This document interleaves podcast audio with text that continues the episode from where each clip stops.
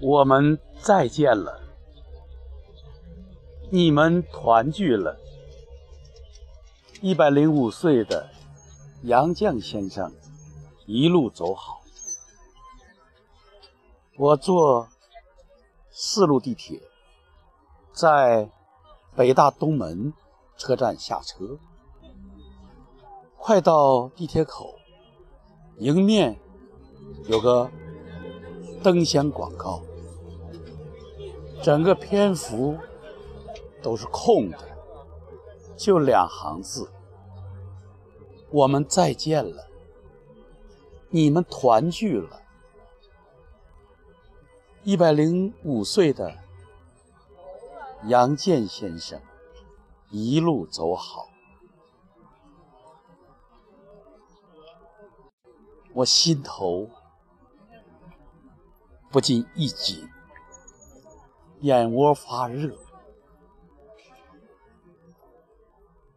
我真的有点情不自禁，我真的有感动，感动于写这两句话的，简单的表达对杨建先生的哀思，简单的两句话。把另一位已经离了我们很久的钱钟书先生，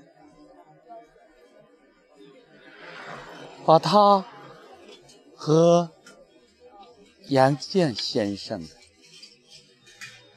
一路风雨，两人的成就，都跃然。读的暖暖的、潮湿的，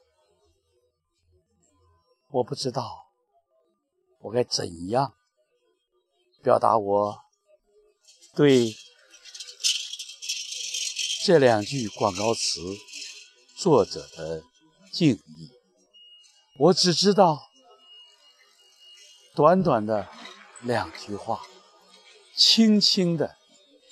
就已把我们拉进了我们对两位世纪老人的敬仰、追念。我真的不知道，既然能用这样简单的话，我们再见了，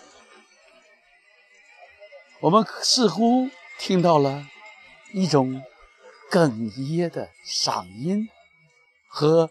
举手长牢牢的无奈，强忍的泪水噙满双眼，一定是这样的场景：看着一个值得尊敬的老人飘然而逝，那么简单，那样的清楚，那样的轻松。寥寥几笔，却是丰盛、丰满的人生。你们团圆了，一种深切的爱，深切的祝愿，一种对人、对生命轮回的一种期盼，两颗灵魂的相约。在这个星球上的一路行走，最终都会归于一处。来自尘埃，回归于尘埃，让自己化为虚无。在那个世界，有一个同样伟大而丰盛的灵魂。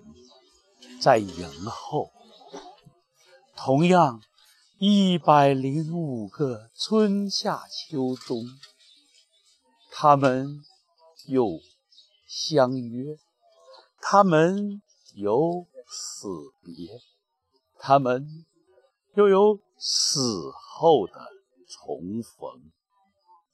死亡并不是结束，死亡是一个新的开始。在那边，才华横溢，对生命有着洞察的钟书先生，还有同样横溢才华、飘逸清秀的杨健先生。他们还会幻化出同样精彩的人生，在那里依然是一对伉俪，依然是相伴而行，依然有很多很多的佳话，还会很久很久的流传。我们不知道，短短的两句话，轻轻的，却道出了我们心中都能读懂的那份情和那份爱，以及那份在无奈中的祝愿。生死之间，在这里，就像海到尽头和天是相连的。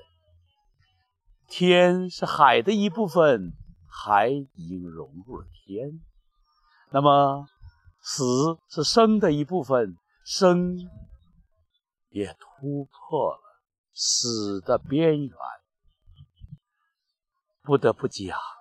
不得不说，再一次为远行的杨健先生，为早已远行的钟书先生，轻轻地说一句：“我们再见了，你们团圆了。”一百零五岁的杨绛先生，一路。